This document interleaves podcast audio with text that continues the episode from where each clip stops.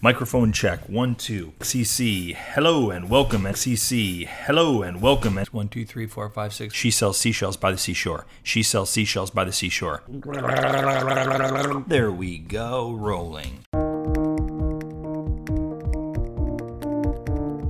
Didn't use a single light on the entire Yeah, shoot. We didn't we- use any lights. We had a camera and a tripod. That's it. That's it, camera and a tripod. and that came out of a need to like, because we knew it was going to be just the two of us. We didn't even have anyone um, assisting us.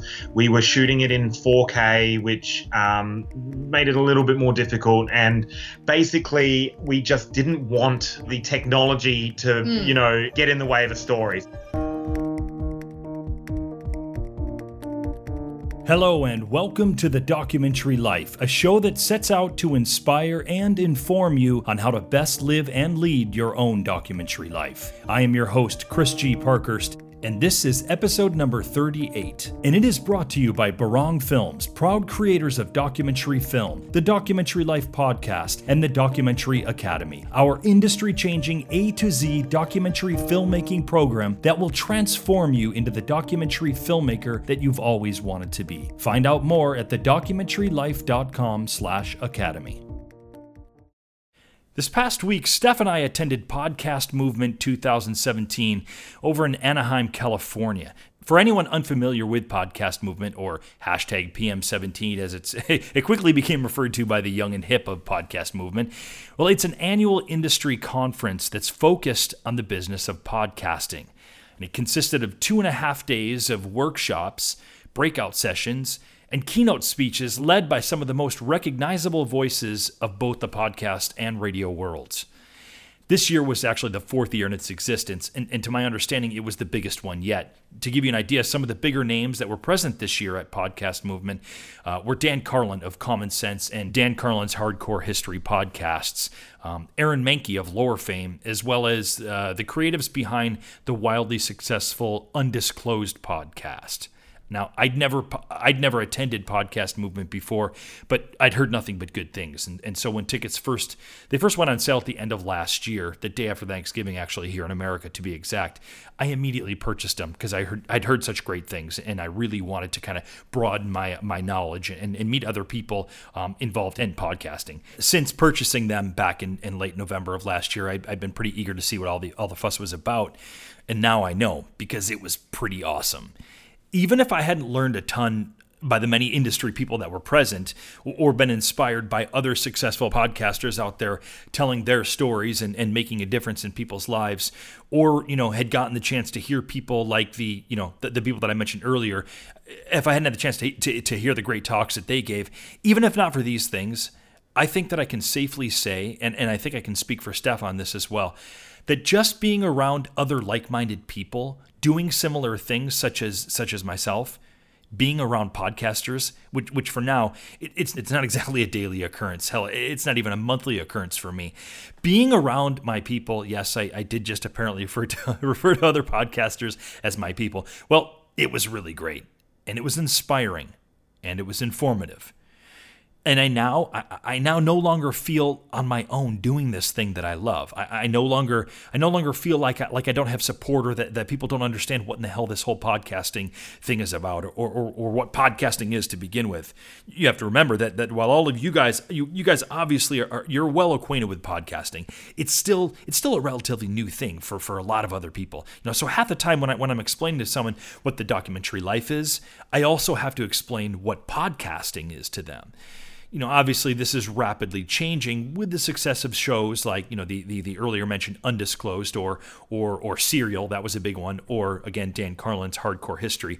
But for now, podcasting it somehow still feels pretty pretty well, very much in its in its infancy. Now, if anything that I've just said rings true to any of you, well, it rang true to me too, and there's a good reason. A number of times this week, I found myself thinking and pondering about the parallels between podcasters and documentary filmmakers. Like the feelings that I that I just described to you about being around other like-minded individuals and basking in the love and and and, and support and, and feeling not alone when we're in this, you know, eternal struggle for money for our films or or we're working three part-time jobs just to be able to to keep the lights on. And, and I do mean both house lights as well as set lights. or constantly having to explain to people why we do what we do day in and day out for the love and the passion that we have for documentary films. So I thought a lot about this show. I, I, revisited why I even started doing the documentary life at this point about 15 months ago. And I realized that while, while things certainly have evolved over this time period, and, and most of you already know this, right? The form the, the format change that, that occurred a couple of months ago, uh, my ability to string more than a few sentences together, the size of our listenership. One thing that is exactly the same as it was the day that I started this show is the why I do this show, which is I do this show today like like I did over a year ago because I believe that there is a need for the kind of inspiration, information, and, and networking that this show strives to bring you week in and week out. I know in my heart of hearts that there is a community of like-minded documentary filmmakers out there, you know, out there in the world who are finding this show a pretty useful tool to making their own documentary films, to making those films come to fruition and for making their documentary lives a very real thing. I have not doubted this since day 1, you know, since the day we began this journey, and I feel even stronger about it now. So, as we move forth with today's program, I want us all to be thinking of the thousands of other people out there that are listening to this show, probably right now, probably at the same time that you're listening to it. The many other documentary filmmakers out there, just like you and me, who, who, who, who have the same struggles as you and I, who, who also benefit by, by tuning in religiously each and every week in hopes of hearing you know, some little tidbit or two of valuable content that speaks to them and for feeling not alone as they make their sometimes scary way in this world that we all call our documentary lives. I am honored to be continuing on this journey with you. My name is Chris G. Parkhurst, and this is The Documentary Life. When we come back from the break, I'm going to give you five reasons for studying documentary filmmaking. And in our Doc Industry guest segment, we'll have a candid conversation with two Australian filmmakers who one day they made the very calculated and conscious decision to make documentary films for a living. Their current film, Barbecue, it takes a look at the age-old tradition of cooking meat by fire, as seen through the lens of citizens the world over.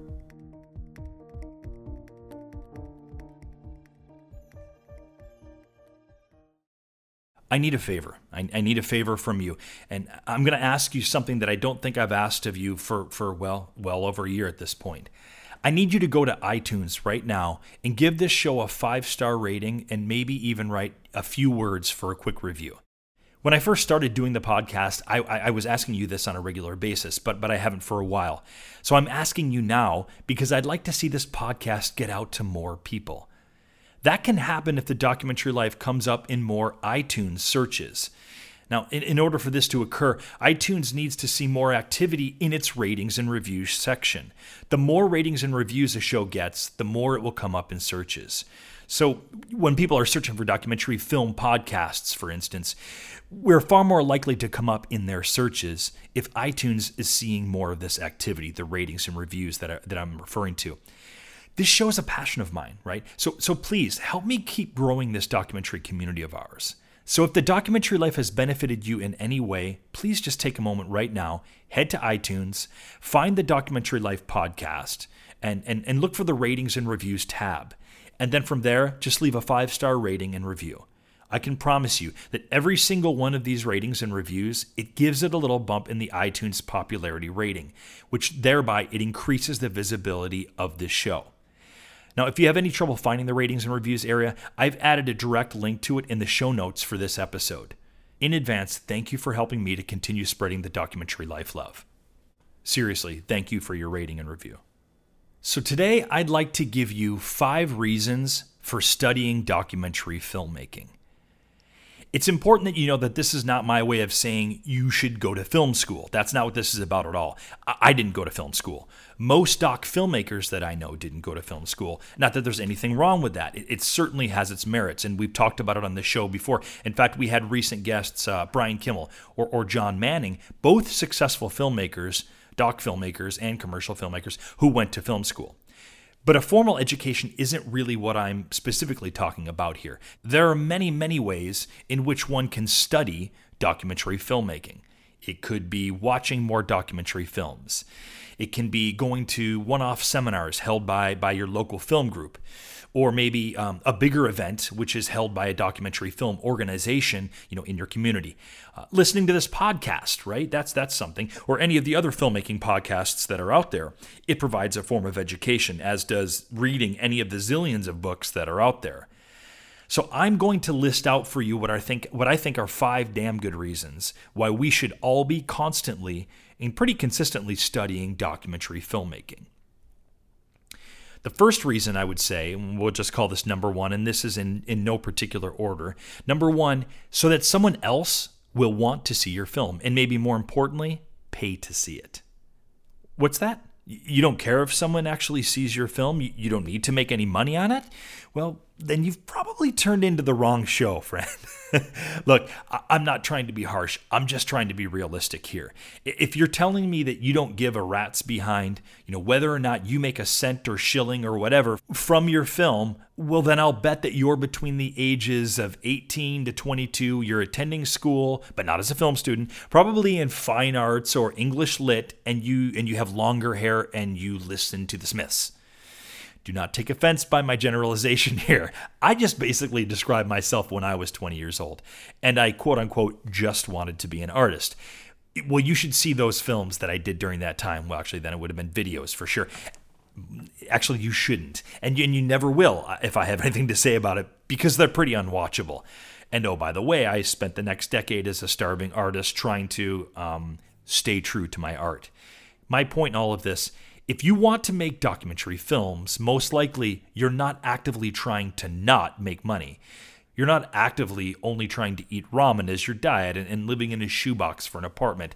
The struggle isn't really that great, uh, though it certainly can inspire some of your work, but that's something else no, I'm guessing that most of the people that are tuning into this show have moved beyond the insecure, entirely unfounded, and in my opinion, entirely unhelpful starving artist routine and want to make films that will be seen by others. And in order to do that, you need to have some money for your film. And you need to have some money so as not to be eating ramen all of the time. It's not pretty, people, and it's not healthy. For the record, Morrissey would probably laugh in your face if you told him you didn't want to make money because money would, I don't know, negatively impact your otherwise fine art. Look, anyone can make a film that's only going to be seen by you and your Siouxsie and the Banshees loving girlfriend. anyone can make a film and put it up on Vimeo or YouTube. But not everyone can make a film that gets into a festival or gets picked up for distribution and perhaps, you know, hopefully seen by loads of people. That takes some talent and it takes some knowledge. So, surrounding yourself with people who make films for a living, attending film festivals, consulting with someone about making your film, i.e., getting your butt educated, that's only going to give you a greater chance at making a film that will actually be seen by somebody. And I don't know about you guys, but I want my films to be seen. It took me about 10 years, maybe longer, to learn that lesson or to really fully appreciate that and if my help, my words can help you skip those 10 years, it will have been well worth it. Number 2, it's well worth the investment in yourself and your film. Wouldn't it be worth it to take a few weekend seminars in order to better yourself as a documentary filmmaker? Think about it. Yoga instructors, tax accountants, real estate agents, body workers, that they all consistently take courses or retreats or seminars in order to up their game. It just makes sense that as a filmmaker, you do the same.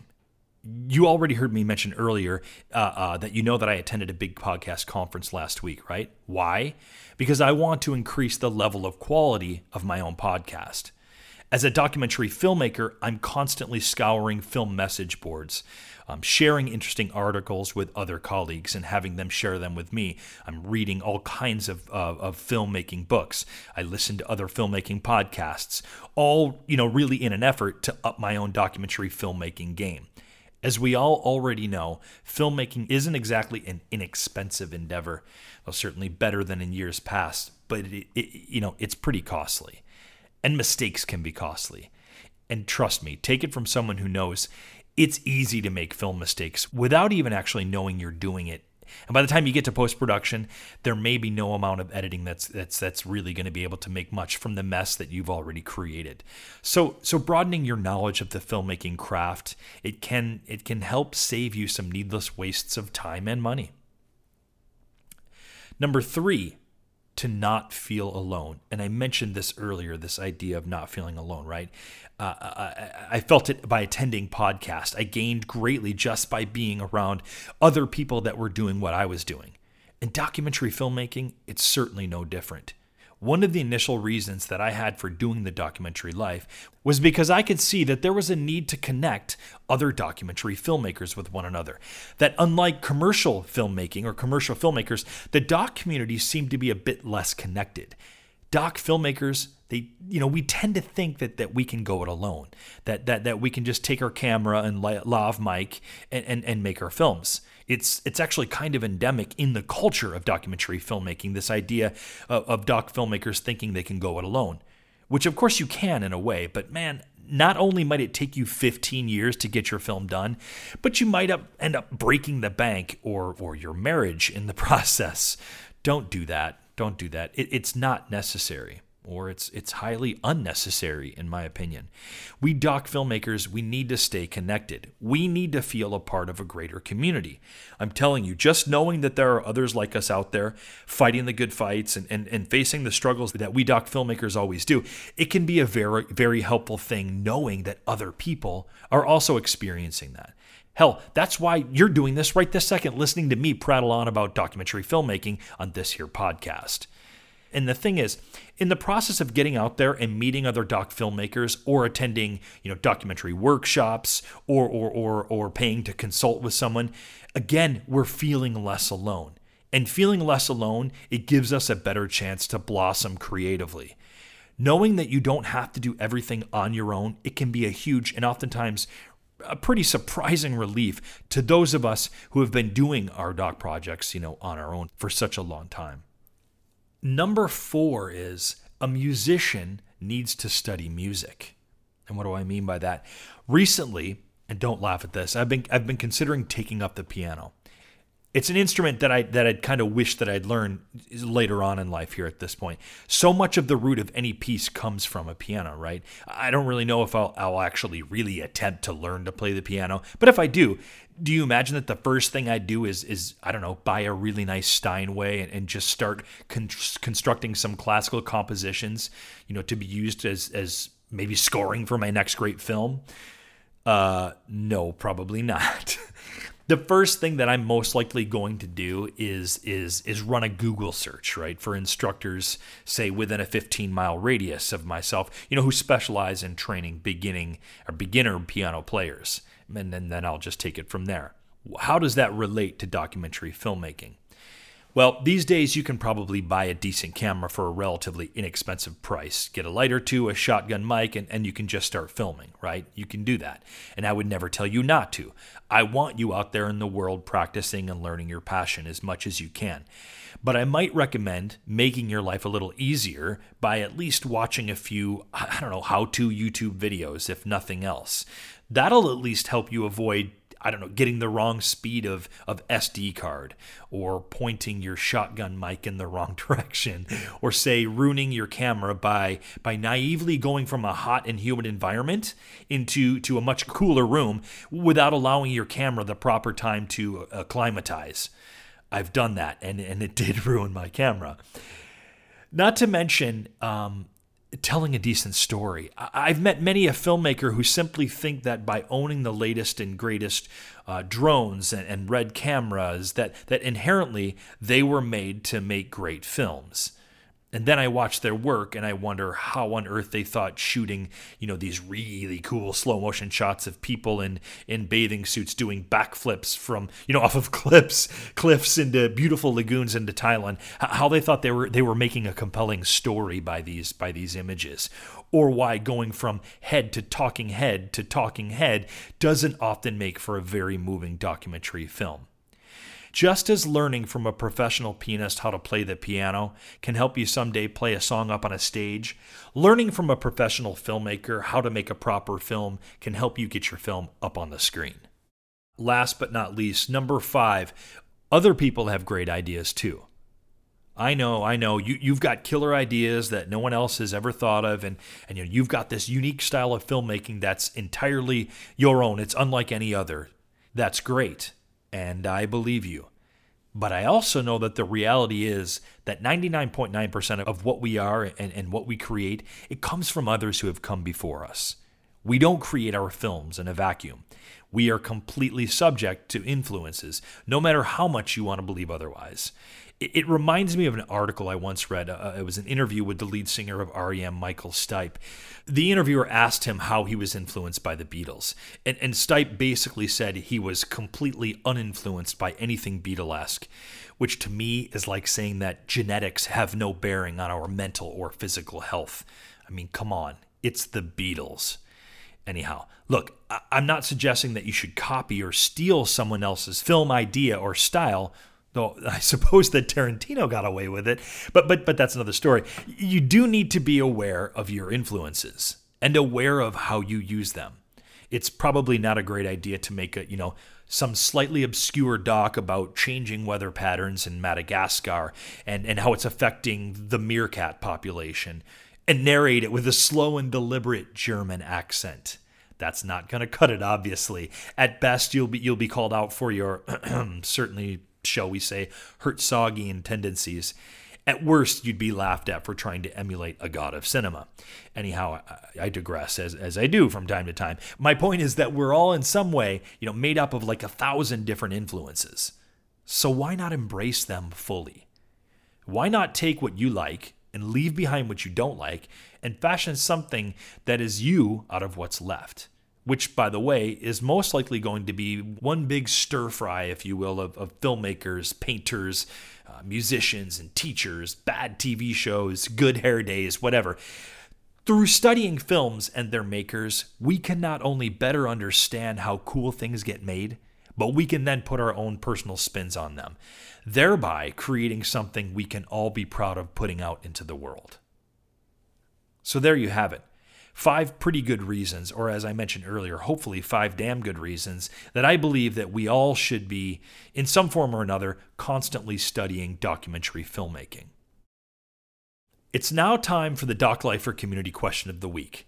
The Doc Lifer Community Question of the Week is brought to you by DesktopDocumentaries.com, proud creators of the documentary Scriptwriting Masterclass, an exciting new course by Academy Award nominee Daniel Rame that basically demystifies the scriptwriting process for your whole documentary film. So the email comes from a Robert in in uh, Atlanta, Georgia, and it reads, "Hi Chris. First off, I have been a loyal listener to your show for the past year. I have listened to them all and eagerly await each episode that comes out. And I can say that I am also very happy with your new weekly format. More episodes for me to enjoy." I write you also because I am wondering if you might know any doc filmmakers planning post Harvey work in Houston.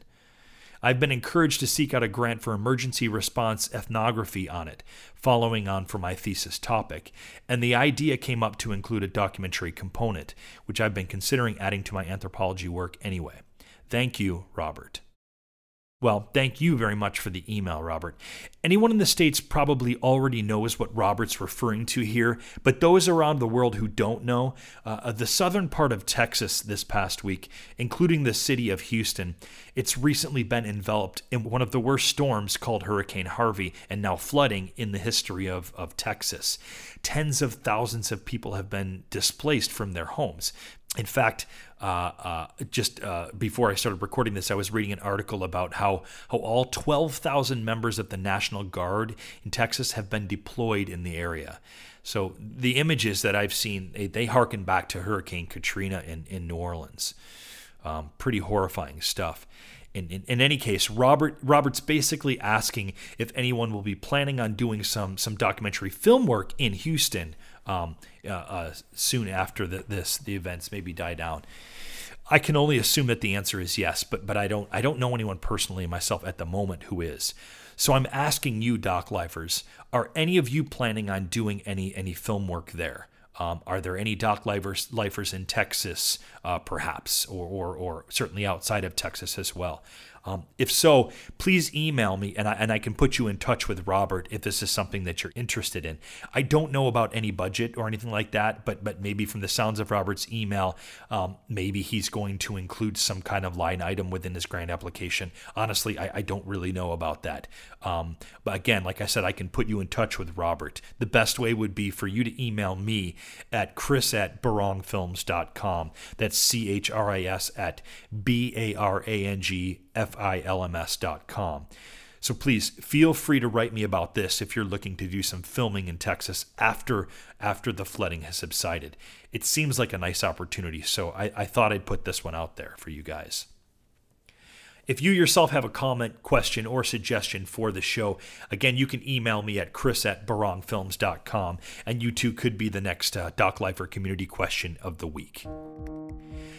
When we come back from a quick break, we will be talking with Matthew Salleh and Rose Tucker, who are two documentary filmmakers from the land down under, who've just released a wonderful film that's entitled Barbecue.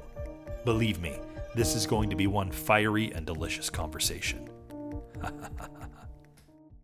So you've got a great idea for a documentary film. Awesome. I'd love to hear about it, but I don't have a ton of time. Can you tell me about it in 30 seconds or less? Oh, you don't quite have your pitch down yet. Okay, that's fine. What's your website where I can find more information? Maybe a press kit I can take a look at. You don't have one.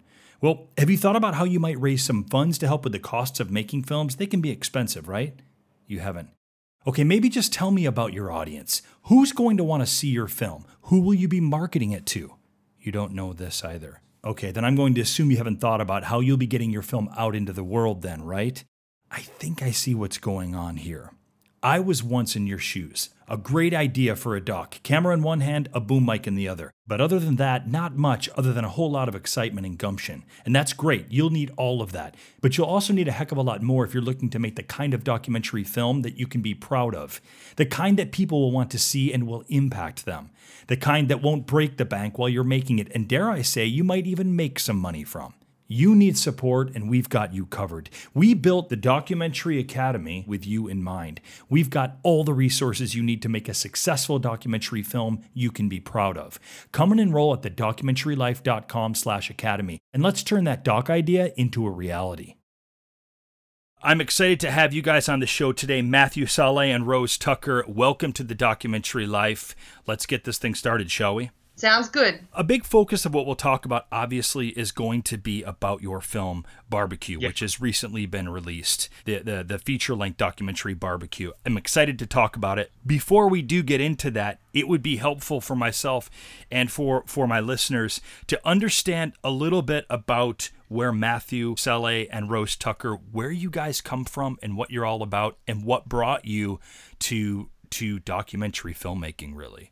Yeah, absolutely. So we're originally from Adelaide, Australia, um, where we've been running our production company for just over 11 years now and and you know we we started the way a lot of people do just by making our own short films that kind of thing. And then started to realize you know oh we need to make a business out of this and started doing a lot of commercial work um, corporate videos and, and things like that. And then we moved into doing tv commercials and and and and that kind of thing. And that was what our business was. It was primarily a commercial production company. Right. Um, and then about five years ago, we made a short documentary, made a, our first short documentary, which we shot in Argentina, and that's where we sort of we, we hit our stride. We discovered like this is our passion, this is what we're really good at. and for the next few years, we made a, a, series of short documentaries, and those did quite well in film festivals and the like. So they did the festival rounds, and um, we got to sort of hone our skills, really find our style, and then uh, we um, thought let's let's have a crack at making our first feature. So, in Australia, we're, we're very lucky in that there's funding available from the government. Right. Um, so we we went for it, applied for it. Um, the funding body had been keeping an eye on us, uh, looking at our short films and things like that. So they were quite excited for us to submit for this particular grant. Um, and we did it and we got shortlisted and then we got it and we're like, oh boy, now we have to travel go. the world, travel the world film in 12 countries. Oh boy, what have we gotten ourselves into? right, right, right.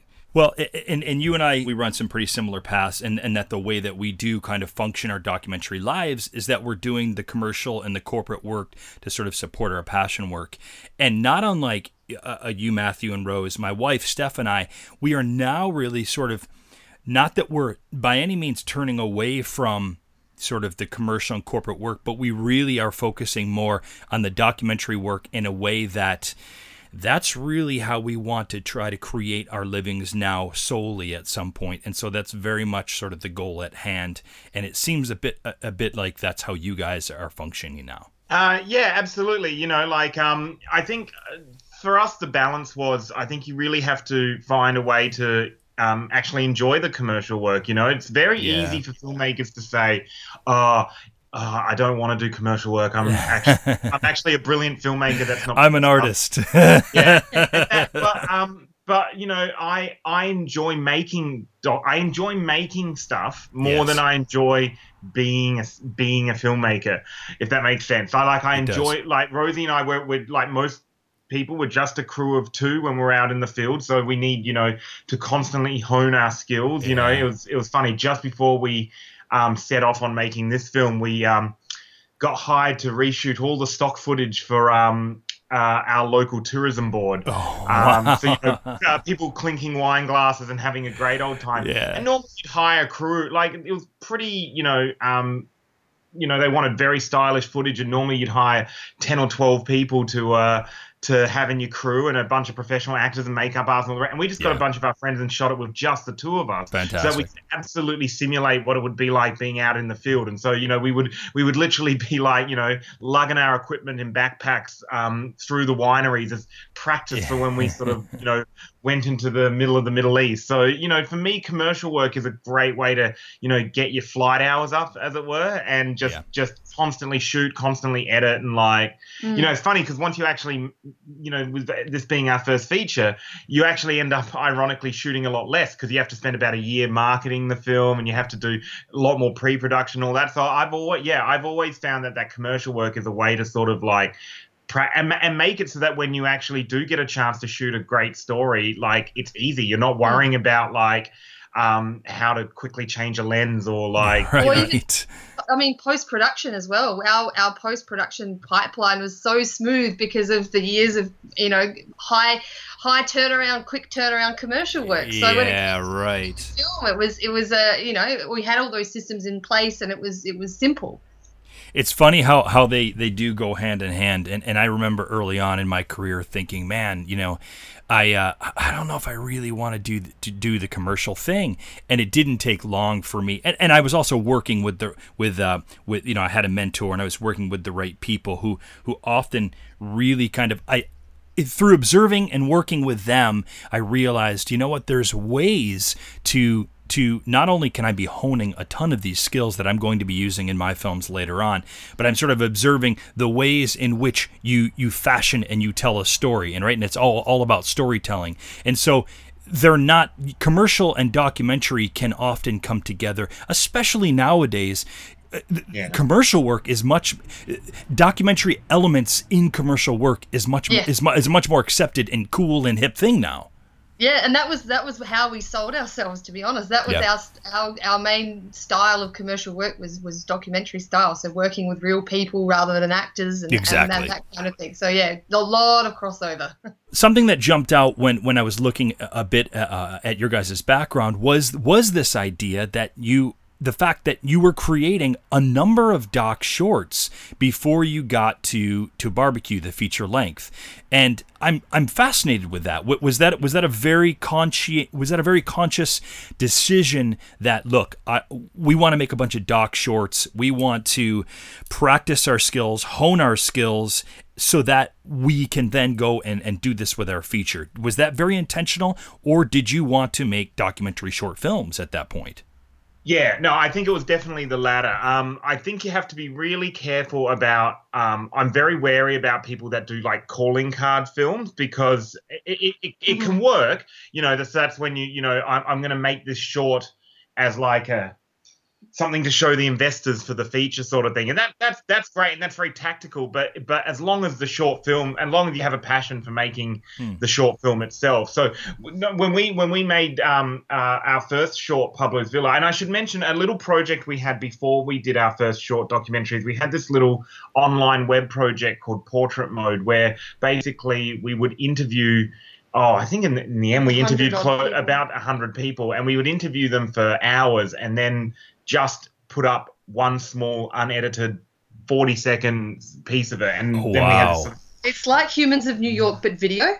That's Before- amazing. and b- before Humans of New But- York was a thing. um, but um and and that that was where we actually developed a love of just capturing people's stories you know and just realizing through talking to 100 100 or so people that Yeah. that you know like oh man the stories that you guys tell are way better than anything i could write That So- we can so construct, went right? that- yeah, we went from that, and then we would just try. You know, the first sh- documentary short we made, Pablo's Villa, which is about a um a, a town um in uh near uh, in Argentina that went Yes. underwater for like 25 years, and Yes. everyone abandoned it except this this old guy Pablo.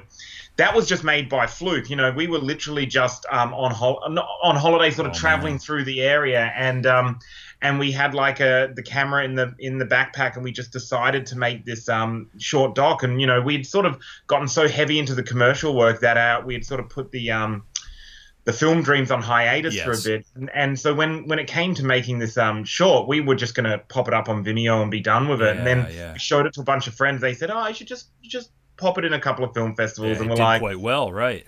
yeah, Yeah, and we and did. Well, I did, mean, we got we got very lucky. We we we you know, and and film festivals, it's all about finding people that can really help champion your your work. And you know, at we Yes. were we world premiered at the Sydney Film Festival, which is you know a big Australian festival, and Fantastic. um, yeah.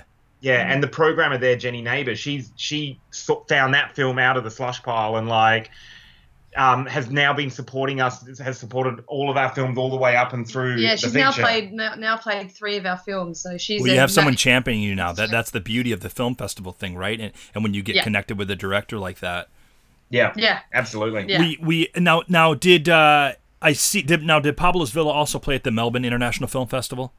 yeah, it did, did. yeah. Yep. Okay, Yep. and and that is not the same as uh, Melbourne Documentary Film Festival, correct? No, No. yeah, they're Right, two okay. different festivals. Yeah. Okay, So the and yeah, The documentary film festival is quite new. It's only been around um, Uh, last years. two years, right, right. Yeah. That's right. And um, Melbourne International Film Festival is one of those big old legacy, Classic, I think, right. Like Yeah. running since the fifties, kind of. Yeah. the Australians have had very long-running film festivals in Sydney and Melbourne, mainly because it was so hard to get film prints over in the sixties and Oh seventies. my god. The only way they could get them was for like one screening, and then they'd have to ship them back. So festivals were a big part of Australian film culture. Fantastic. We we had uh, a couple of months ago. We did a special on on film festivals. In fact, we made a, a two part a two parter, and Lyndon Stone, who is the director of the of the Melbourne Documentary Film Festival, kind of led us through that quite uh, as well as three or four other filmmakers. And uh, had a fantastic time uh, creating the show, and, and we learned a ton, and, and the show was pretty successful. And I, you know, through Lyndon, I learned quite a bit about really about film in Aust- a documentary film in Australia. And Yeah. uh, I, I shot a job in, in Melbourne a couple of years ago, and that's my only experience with Australia thus far. But I'm looking forward to getting there and, and perhaps attending or perhaps even being uh, uh, in, in the Sydney Film Festival or, or Melbourne International or Melbourne Doc. I think it's, it would be great. Yeah. Yeah, it yeah, was and, great and, and all all three, uh, obviously Melbourne Doc, but Mel, uh, Melbourne International and Sydney Film Festival, they also have. There's a very strong history of Those uh, are the biggies. of, of documentary programming, especially as well. Like very, very, very astute programming out of those those places, which is and yeah, and so when we when we got um, um when you know these festivals started supporting us, that was sort of a big turning point. That I guess it was almost like we were being given permission to Mm. do do more work with thinking of the big screen as the sort and, and a big audience as the primary as the first stop on on the film and that's what then led to it was actually we were up at um that Pablo's Villa also got into Slamdance Yes, in, I uh, saw the that. U- in the Mhm. US and it was after that that we were road we you know we come all the way over to America because we attended it and we Yeah. were like we got to do something and we did a road trip afterwards and that's when we went through Central Texas and, and filmed the short film Central Texas Barbecue, Mm. which as much as I said don't do a calling card film, that film kind of It, ended well, up it became a calling card. film, I it was not absolutely that was going to be my next question. Yeah, Yeah, tell us about was- yeah, that. yeah, It was not shot with that intention. Yeah. It was just shot as a standalone film. But it was that film that that the this uh, Screen Australia, the funding body, took a real shine to, and they're like, oh, you know, what do you got? Is What do I do next? And we're like, um, How that, that times twelve countries, thanks. Wow, wow, wow. Yeah. And and did and did footage from Central Texas Barbecue make it into Barbecue, or did you go back to Texas and refilm? Yeah, we went back and refilmed. Yeah. So um, yeah, we, we, we wanted to, we wanted to, to we didn't want to reuse anything from the short. And the story had changed as well. You know, it had changed from being a standalone idea to something that had to feed into a more global story. So yeah, we just figured, ah, reshoot it. Right. And and tell me how the success, the sh- making the short films, getting films like Pablo's Villa, Central Texas Barbecue into Sydney and Melbourne film festivals, and now becoming a part of their programming, completely on their radar. How does that help then your funding for the bigger film? Yeah, it was incredibly helpful actually. We went to Jenny Neighbour and then at Melbourne Film Festival, Thomas Caldwell. We went to those two programmers who'd been really supportive of our shorts, and we actually got them to write letters of support when we went for the funding. Um, obviously, they couldn't guarantee they would scream the feature, but uh, Right. but they they were saying like we're really interested in seeing what Matt and Rosie do next. We you know will definitely consider watching this film. I think just having having those two on board right back at the at the going for funding stage was really important. Yeah, but I think all I think also in in on top of just the uh, I guess the uh, hmm, tactical advantage of having people like this on site, it's like I said, it was it, there was as much like growth as a filmmaker that came out of you know two or three years of being um, on the festival circuit because it means you're constantly engaging with audiences. And also you know I, it's very easy for, for filmmakers to really not um, not like film programmers when they're not programming your film, but when you actually sort And of we, and we've been on that. and we've been on that side. Hey, hey. Oh, yeah. Oh, yeah. don't worry. I got, I got, I got my, I got my, I got my list. Don't worry. Yeah. Oh yeah, oh yeah. we can share lists. There's far more rejections than we've had acceptances. But- don't worry. But what Yeah. it means is, is if you actually start to listen to what like pro- programmers have their finger very strongly on the pulse of what audiences like, and I think sometimes when you don't get a film into a festival.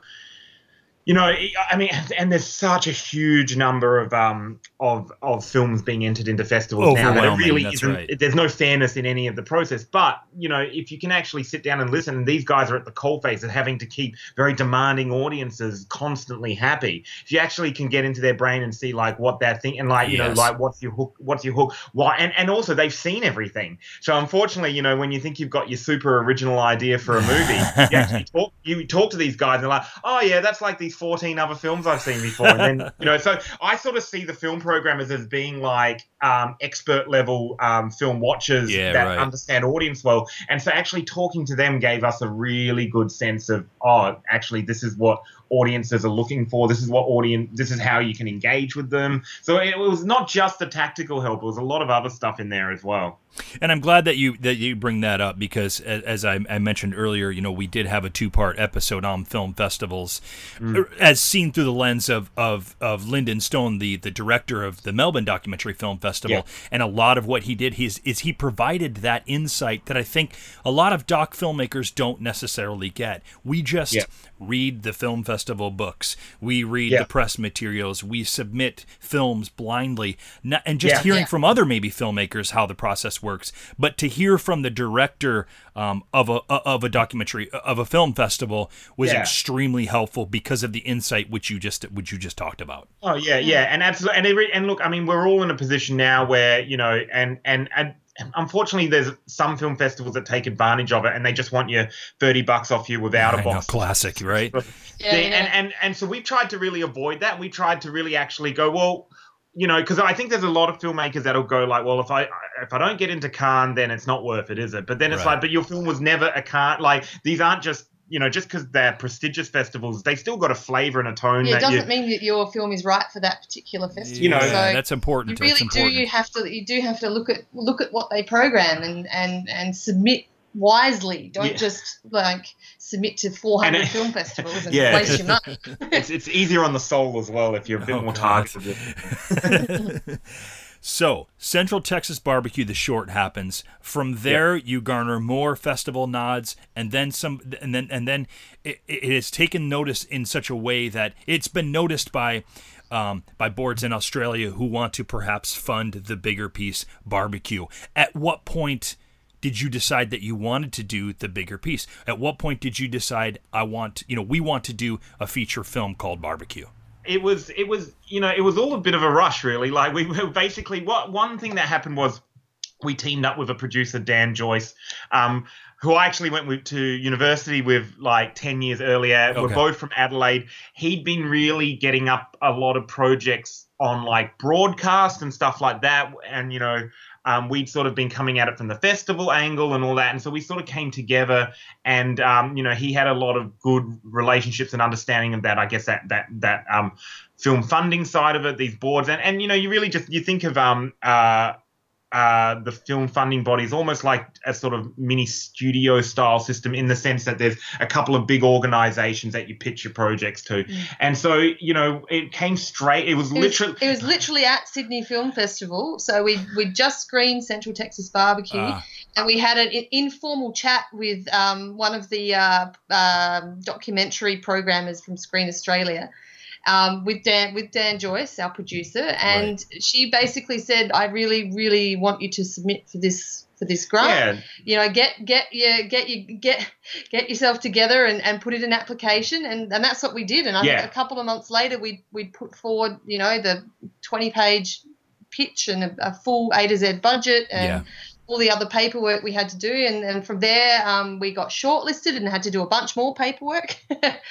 um, and then a couple of months later, we got got the word that that we'd been selected. But in terms of in terms of looking at what comes out of you know you mentioned the festival process, it means I guess what it meant for them ticking their boxes is we've already we've already proven we can make a couple of films.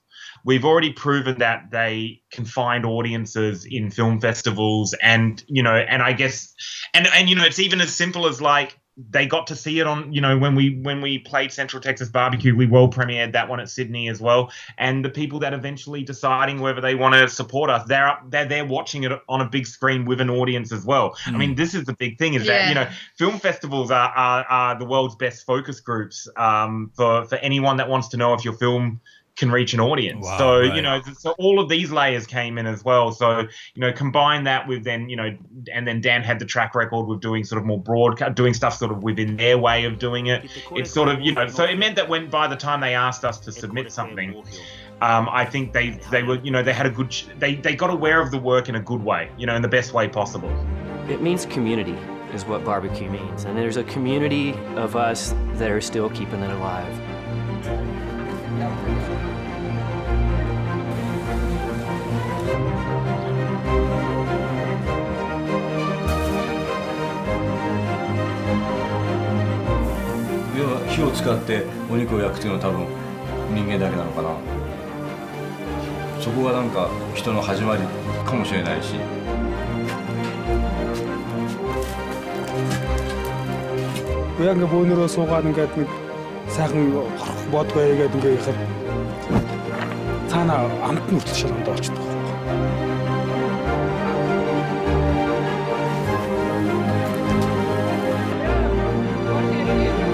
That's what it is.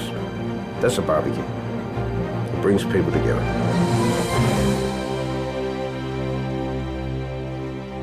Barbecue is about barbecue culture around the world, but it's not about the food. It's about the way putting meat on fire brings people, brings communities together. Um, so we wanted to explore it from a cultural perspective as like an act that humans do to, to be together rather than a cooking show. And yet it ends up like so many of the so many documentaries, it ends up being about something so much more than that. It's about community, is it not? It's about people coming together. It's about family. It's about friendship. Yeah, and I think that you know all of those themes sort of came out of the process of making. You know, you saw it, because it was a film that we shot in twelve countries. Mm. You know, you, you obviously have to, I guess, as a as a storyteller, sort of try and guess where the story might go. But we we tried really hard to not sort of ram a narrative down the subject's throat. You know, like just sort of like hear what they because we we're going into places that we did not know a huge amount about, Right. and so we just wanted to, you know, we were more like just listening to what they say and let them identify the things that are important in their world. So in a way, this sort of survey of the world gave us a chance to sort of see, well, what is on people's minds and what are these commonalities and the, the things that you described, like home, community, um, being a part of a of a global world, sort of, you know, wanting to come together, being proud of your your heritage, like sort of these elements, I think we sort of hoped in a way, you know, we sort of we sort of joked that like this was sort of like a a, a, hypothesis that we went in in hope of, you know, and, and if and if it didn't prove, you know, if it if the if the world is a terrible place and and no one wants to get along, then we would have gone down gone with that. But you know, Yeah. the fact that there was there was this sort of affirming um, look at the world coming out of, you know, what at the end of the day is just regular people just chatting over a barbecue. That that yeah that that was those sort of I guess those themes that came out of that came at the end of a long journey. And you told these stories in countries like South Africa, Japan, Armenia, Uruguay, Australia, uh, Texas, and and yes, Texas is its own country. Let's let's be honest here. Yeah, well, you just ask anyone from Texas, I'll explain that to you. yeah, right, exactly. How did you guys decide um, what countries that you would be filming in? How did you how did you narrow that down?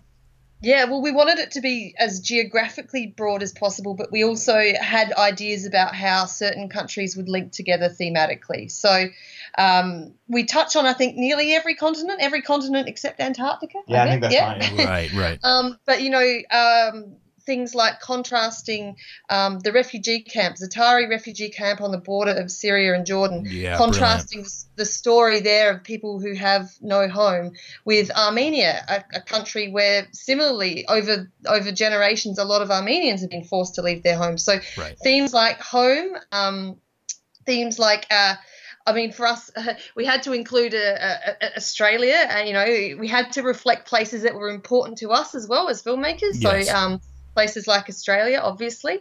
Um, yeah, Yeah, and I, we also, you know, um, we wanted to do some big countries that you know like obviously had to figure into the barbecue story but then we wanted to look at small smaller and maybe you know countries that people wouldn't necessarily be able to place on a map ourselves included so you know we went to um, we went to uruguay instead which is a small country as opposed to argentina which is a big country and to this day i'm still getting uh, hate mail oh about boy, that wow. The, uh, yeah, not not including Argentina has uh, woof, people are passionate. Yeah, I don't think, and and I was, like, yeah, you know, we made our first short film there, but I don't know if we're Right. welcome back in that country. Yeah. you know, that was also, you know, But it was you know, but about ev- changing expectations. Exactly. Yeah. Everyone was expecting this film to include Argentina, Yeah. and I feel like they get a, enough coverage in terms of barbecue. That's so right, we that's right. To show, we wanted to show Uruguay the the underdog. and I think, and I think also that you know, it was, you know, we were very, very fortunate in that, you know, when we got the funding to do this film, we were, you know, we we was just so lucky to be able to sort of make it quite a personal story. You know, we're not in the the documentary. We're not. It doesn't cut to us. We're not voiceovering it or anything like that. Right. It's people's story in their own words, but we you know part of the story of like which countries we chose there's also just all these sort of random um, serendipitous moments that brought us to countries like when we you know we didn't even know about barbecue in armenia and then we saw this little um, viral video about a guy talking about how Armenia's got the best barbecue, and it just sort of went. It was like a joke. It just came and became a like a meme on Reddit. And then I found out that that guy lives in Australia. Reached out to him, got Oh, in touch wow. with his daughter, and then before you knew it, it, like we were staying with his child childhood friend in Armenia who couldn't speak a word of English. So you kind of take those hmm. opportunities as they come up as well. So we just sort of booked a ticket and went. So you know we got a lot of it's you know as much as it's part of some grand conspiracy which countries we chose. There was also just this sort of random movement that that applied Yeah. to it. Uh, two of my favorite uh, locations that that you did and, and the stories where you shot were um, I loved early on the Japan segment. Another another location that I that I really dug and probably because it spoke to my sort of filmic sensibilities, if you will, was was Mongolia. yeah, yeah, absolutely. I had never heard of this. Uh, is it, is it Budog or Bodog? How do you? Yes, put, yeah, that's right. Cooking Yeah. from inside out. Why don't you? Can you describe that to us real quick? Because that blew Oh, my yeah. mind. Oh yeah, so this one, yeah, this is for, for most people wouldn't have heard of this. So basically, what you do, you skin the animal, but it's very important to keep the skin in one piece without any holes in it. Yeah. Then you cut up the meat, leave it on the bone, cut it into chunks, and then the meat is placed back inside the animal's skin with boiling hot rocks. Yes. So the rocks have been heated over a fire, so they're like really, really, really hot. They get put back into the animal's skin with the meat, with some spices, and basically those hot rocks are cooking the animal by steam from the inside out. You then have to stitch up the, the, the neck hole, and the whole animal blows up like a balloon, yes. cooking with the steam, and then you have to blowtorch the fur off the outside. So you're effectively cooking it from the inside and the outside Yes. at the same time. It's it's it's incredible. Did you uh did you guys partake in the meat from the from the budog? Of course we did. We ate everything. yeah. Yes, of course. Um, I'm glad we did it. Um, don't necessarily need to do it again. Um, Um, my wife is vegetarian. How Mm-hmm. how and why should she be interested in a documentary film like Barbecue? Yeah, I think it's you know it's interesting, and you know we got to bounce it off a couple of a couple of people that worked in post production on the film were vegetarians. They got um, uh, one poor poor assistant editor who had to cut about hundred hours of this footage. you know, start culling. so cruel but um, you guys. you know, I think it's I think it's you know we wanted this documentary to be a reflection of the world and the, the world we live in, and the Right. reality is is that this you know we do have this this celebratory bringing together of people over meat, and I think whether you whether you on a personal level choose to partake in it or not, um, there's you know I, I I definitely enjoy watching documentaries about people that I that don't do things the same that I do. yeah, you bet. Um, and I, you know, and I think I think there's uh, hopefully enough of an interesting um, things discussed about how people come together and choose to come together over this that it, it maybe it moves a bit beyond personal choices, like you know, um, but you know, it's it, it's a hard question to answer. I think. yeah, and Yeah. I, I think uh, like choosing whether or not you eat meat is a very first world issue um, or privilege, I should sure say. Sure is right. That's Um, right. So uh, it's great that we can all live in a world where we can choose whether or not we eat meat. That's fine. But I think a lot of the cultures that we show in the film don't have the luxury of that choice. right. Um, and I don't think that they should be looked down upon for making for for that. I guess. Um, yeah. This film is shot. It, it's shot beautifully, Oh, thank you. carefully. Uh, dare I say delicately, which is in which is in stark contrast of say you know this idea of people around to grill barbecuing and just Yeah. getting into cuts of meat, right? Uh, Matthew, I uh, were you the cinematographer on this as well? yes, I was. Yeah, Yes. I, I thought so. Tell tell us a, a little bit about uh, your process, or maybe as well as maybe your inspirations for how you like to film this kind of uh, this kind of work. yeah it was um the sort of the attitude we took is is you know um i think the last seven or eight years of me shooting stuff has been probably the arc a lot of us have gone through if we've shot on dslrs which is like i i started before dslrs came out so i was desperately trying to chase shallow depth of field and like all of that Yeah, you know, right. stuff like that then then i like overdosed on it around 2009 2010 Oh, I'm like- pretty sure most like- of us did. like- oh, like- everyone like- did. you know, 50 mils set to minimums and just floating in on it, all that shit. Like, and um, and Of course, so of then, course. so then we, and then we, I, and then you know, I think I, I don't know, but for maybe other documentary filmmakers f- feel a similar thing. Is like if you started before the DSLR age, yeah, you were chasing it, then you had an excess of it, and then you know now we're in a stage where we can do anything, right? So you know, like this is a documentary with a look, you know, this sort of 35 mil look that we couldn't have done 15 years ago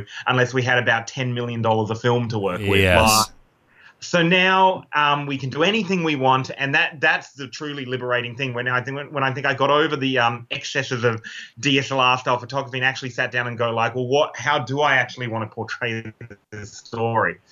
And um, for me, it was all about yeah, avoiding some of those sort of um, easy traps of um, food porn kind of photography. Because, because Totally. like Rosie said earlier, this isn't a film about food. This is a film about people. And uh, for me, it's always been about the interview. That's always come out of um, shooting um, that portrait mode project I told you about, where it was all about like how do we frame, you know, how do we get away from that like um, talking head right side looking to left side kind of off camera journalism kind of look. We had a rule that nobody would be sitting in front of a bookcase. Yeah, we sort of so we sort of had this like rule Oh, of God. like, you know, no, no PhDs in front of bookcases, none of that sort of stuff. No, we we sort of have a rule of like documentary tropes that personally we try to avoid. Like it works for certain stories, but has never worked for us. So we're like no walking and talking and describe no walking and talking and describing the things around you. Yeah. No sitting in yeah, front of a bookcase. So we sort of tried to strike some of that stuff out.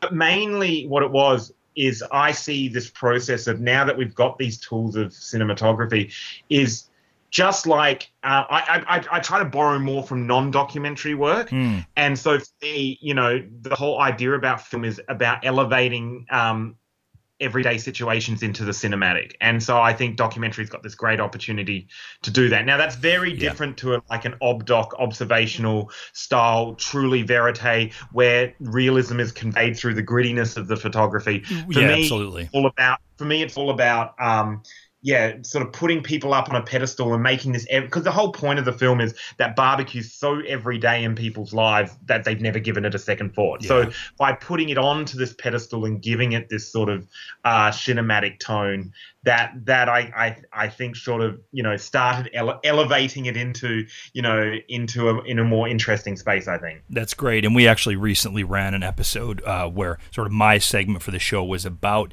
this idea of how to make one's documentary a bit more cinematic. And sometimes that, mm-hmm. that, that term drives me crazy, but, Yeah. but we all know what, what, what, we, what we mean when we say this, say cinematic.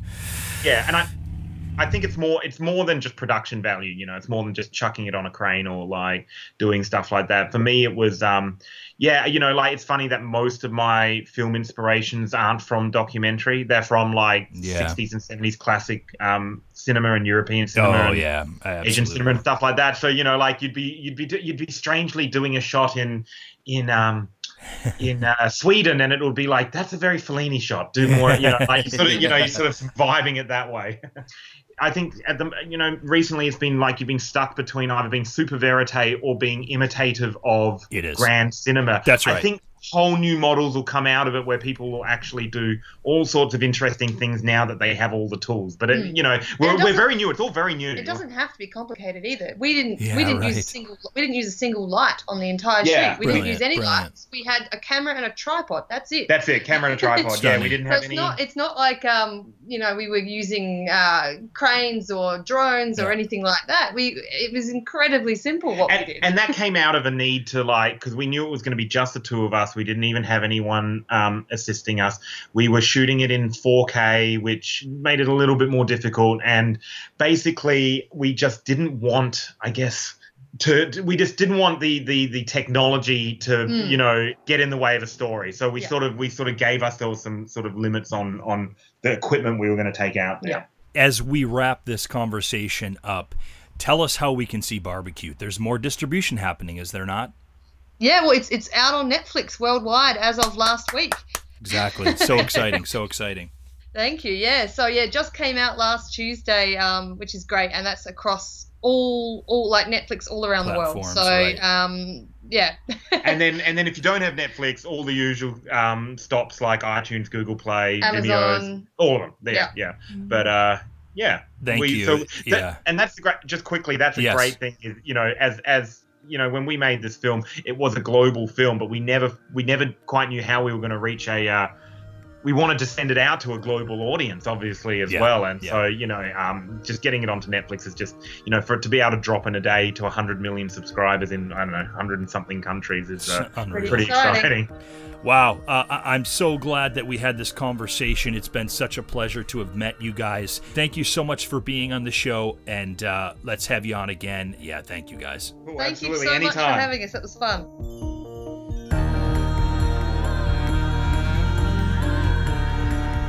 Hey, can I ask a quick favor? If you found this podcast helpful in living your doc life or making your doc film, will you help us share it with more people by giving us a stellar review on whichever platform you use to listen to this podcast? We'd really appreciate it, and you'll be helping the doc filmmaking community find us. Thanks again for listening, and we'll see you in the next episode.